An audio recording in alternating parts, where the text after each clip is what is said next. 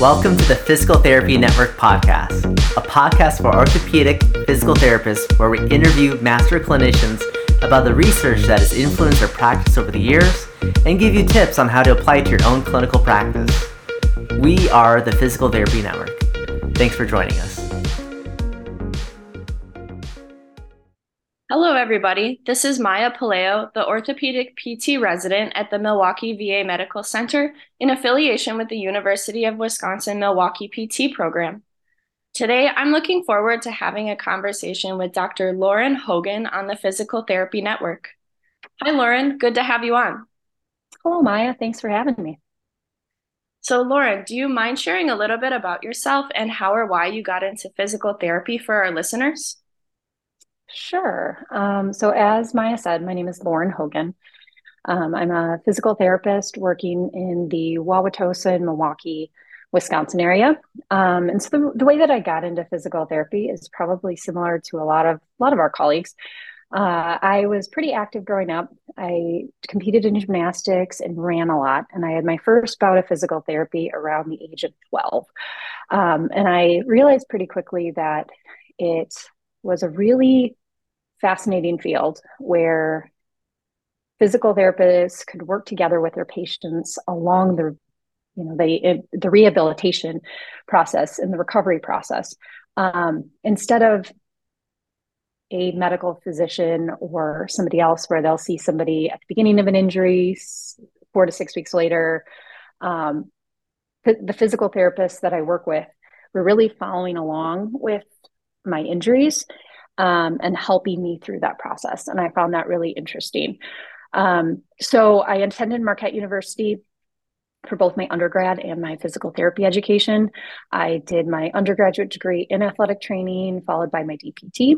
After graduating, I started working, and then I did the Evidence in Motion residency program in orthopedics, orthopedic PT. And then I eventually did a fellowship in orthopedic manual physical therapy at Regis University. So I've spent the majority of my career working in outpatient physical therapy. I see a wide range of patients, both orthopedic, sports medicine, and I have a special interest in treating headaches, sports-related concussion, and runners and other athletes. And then I also, I split time between being in the clinic, and then I teach the orthopedic curriculum or musculoskeletal curriculum at UW-Milwaukee with Maya. Thank you for sharing a bit about yourself, Lauren. So in your years of practice, what research article has made a profound impact on the way that you practice? So I had a tough time picking an article. So I eventually fell on a little bit of an older article.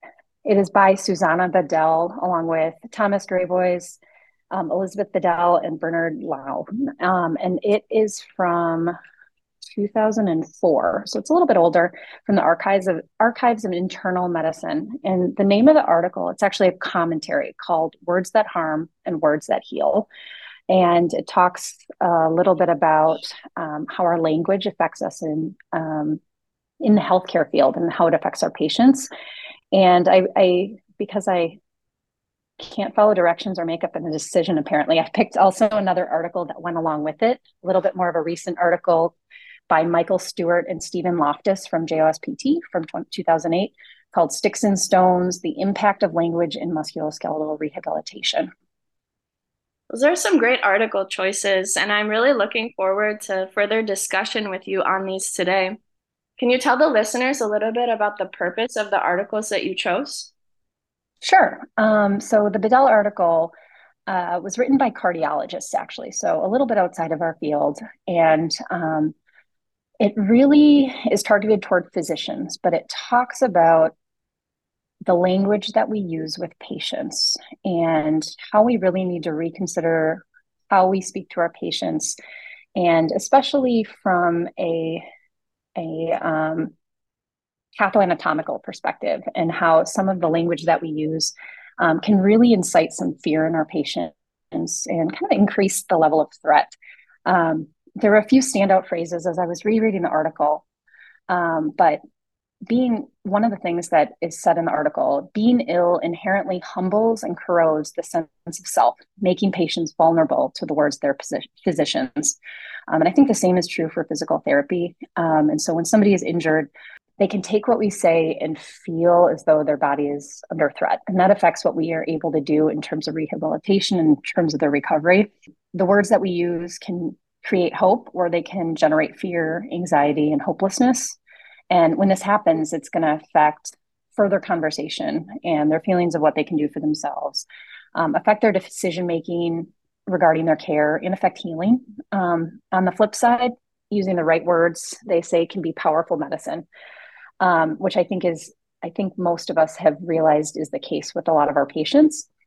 Another thing I really thought was that stuck out when I was rereading the article is they talk about how healing language is also silent. And so allowing patients time to listen to our words, interpret them, and then follow up with questions. And I thought that that was really important. And I think for a lot of us, especially those that are working in a really busy clinical environment, sometimes we don't have the time to, or maybe we don't make the time to take that pause and follow up and ask what questions a patient has, or have them repeat back to us what they interpreted and what they're feeling to ensure that they are understanding fully. And so I think this article is a little bit older. It's from 2004. But I was assigned this article back when I was in my residency program for the first time. And I think we reread it in my fellowship program. And I think for some younger clinicians, I think, Maya, you said that you read this in school, which is amazing. I did not read it until after I graduated. But throughout the physical therapy education program, a lot of programs, at least when I was finishing school, were really biomechanically based and pathoanatomically based. And this has shifted over the last 10 to 15 years. But this is really the first time I thought about really thinking about our pathoanatomical words and what we use and how it could be interpreted by patients. So things like degenerative disc disease or disc herniation or pinched nerve and things like that. And it made me take that step back and think about what it sounds like from a patient's perspective, and how that affects their internal sense of self and how much threat they're feeling from whatever pain they're experiencing. And then the follow-up article from Stewart, I think, just took a lot of these concepts and just made it really specific for us in the physical therapy world. And I think also provided us a lot of alternatives in terms of how we explain things to patients as well. So that Stewart article, there were a couple just great lines in there. But one of the things I really liked was, like drugs, words have an ability to change the way another person thinks and feels, both in good ways and not so good ways.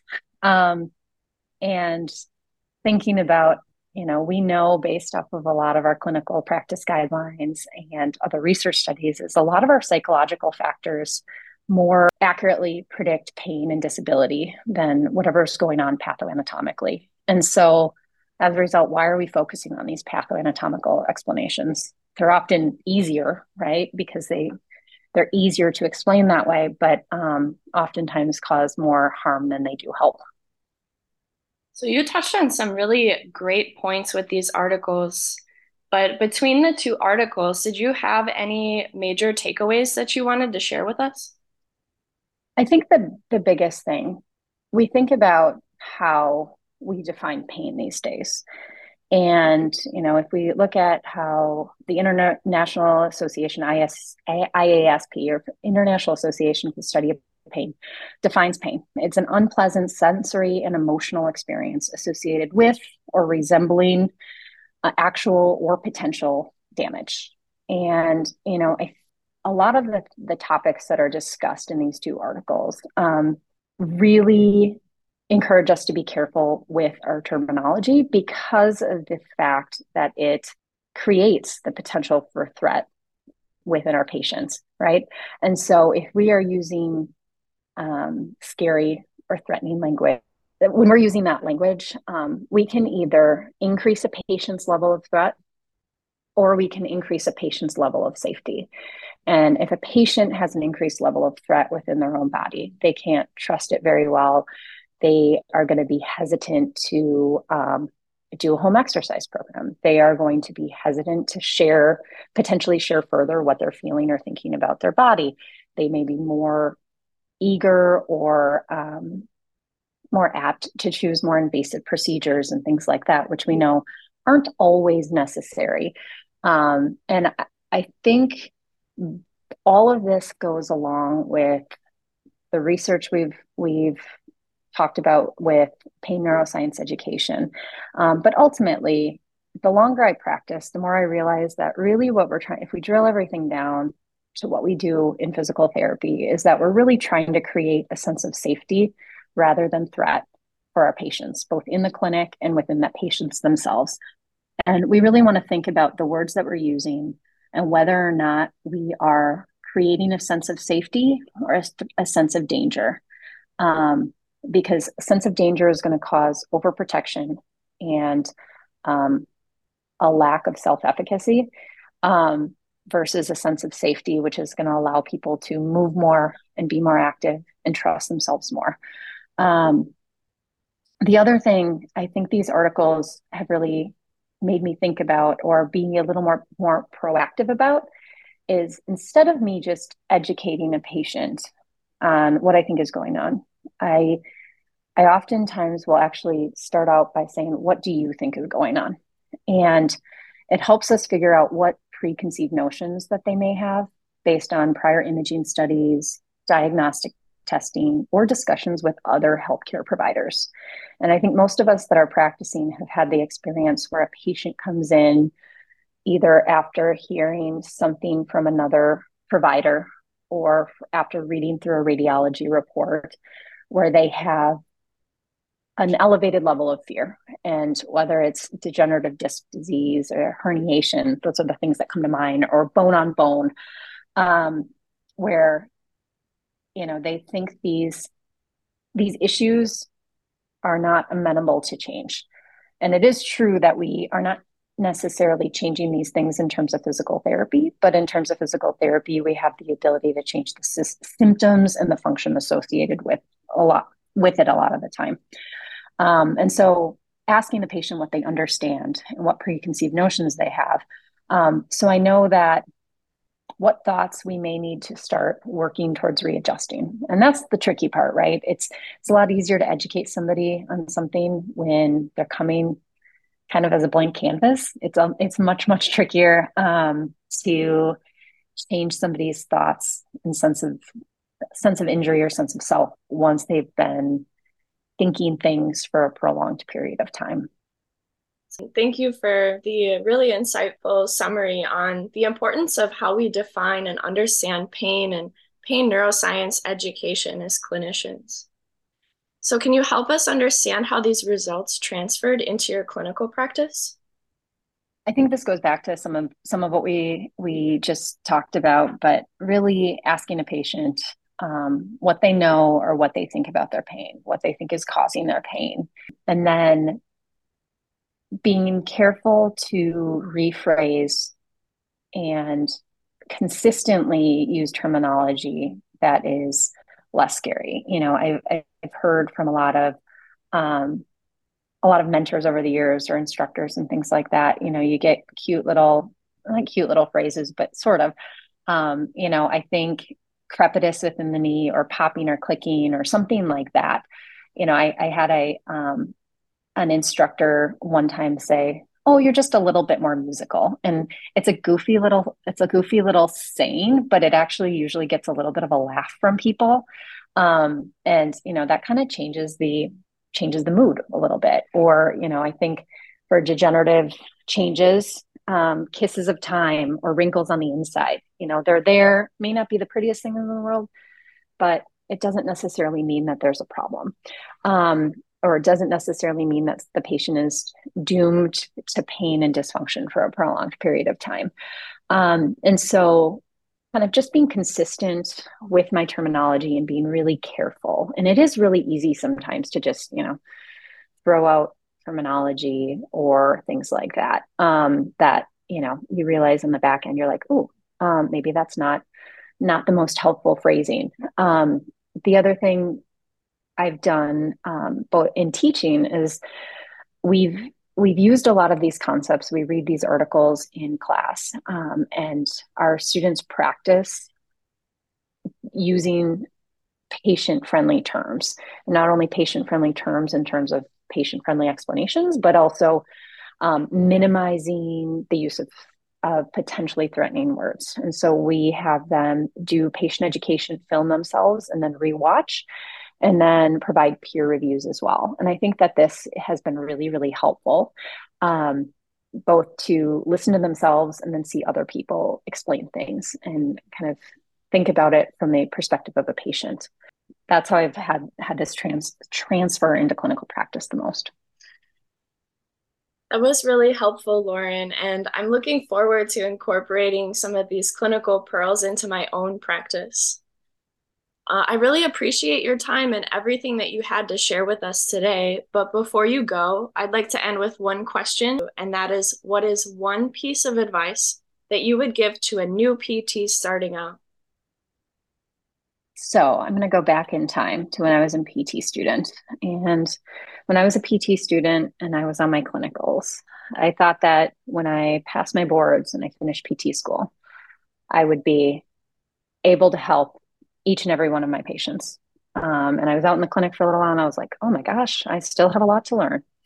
So I started a residency program. And I thought that when I was done, I was going to be an excellent clinician who could help absolutely everyone. And when I got out of that, I realized I still needed to learn a lot more. And I did a fellowship program. And I finally came to the conclusion that I was never going to be done learning. And throughout each of those learning experiences, I picked up a lot of new skills and new and different ways of clinical reasoning, and was able to interact with a lot of mentors. And I realized that, you know, you learn this in school, that you're never going to be done learning, and that we all need to be lifelong learners. But the longer you practice, the more you realize that's the case. And I think that's one of the coolest things about our field, is that things are constantly changing, but also each and every patient is different. And as we kind of talked about earlier, there's a lot of what we really need to do is create a sense of safety for patients, so that they can improve. And there's a lot of different ways that we can do that. And so it makes it exciting because we're never going to be done learning. And I think we're really lucky in our field that we're able to do those things. So that was a good example. Really resonated with me about driving home the importance of just continuing to educate yourself as a clinician, as a resident, even as a fellow and beyond. But thank you, Lauren, so much for sharing this article with us and for the thoughtful discussion that you've provided today. And thank you to our listeners for tuning in. This has been the Physical Therapy Network.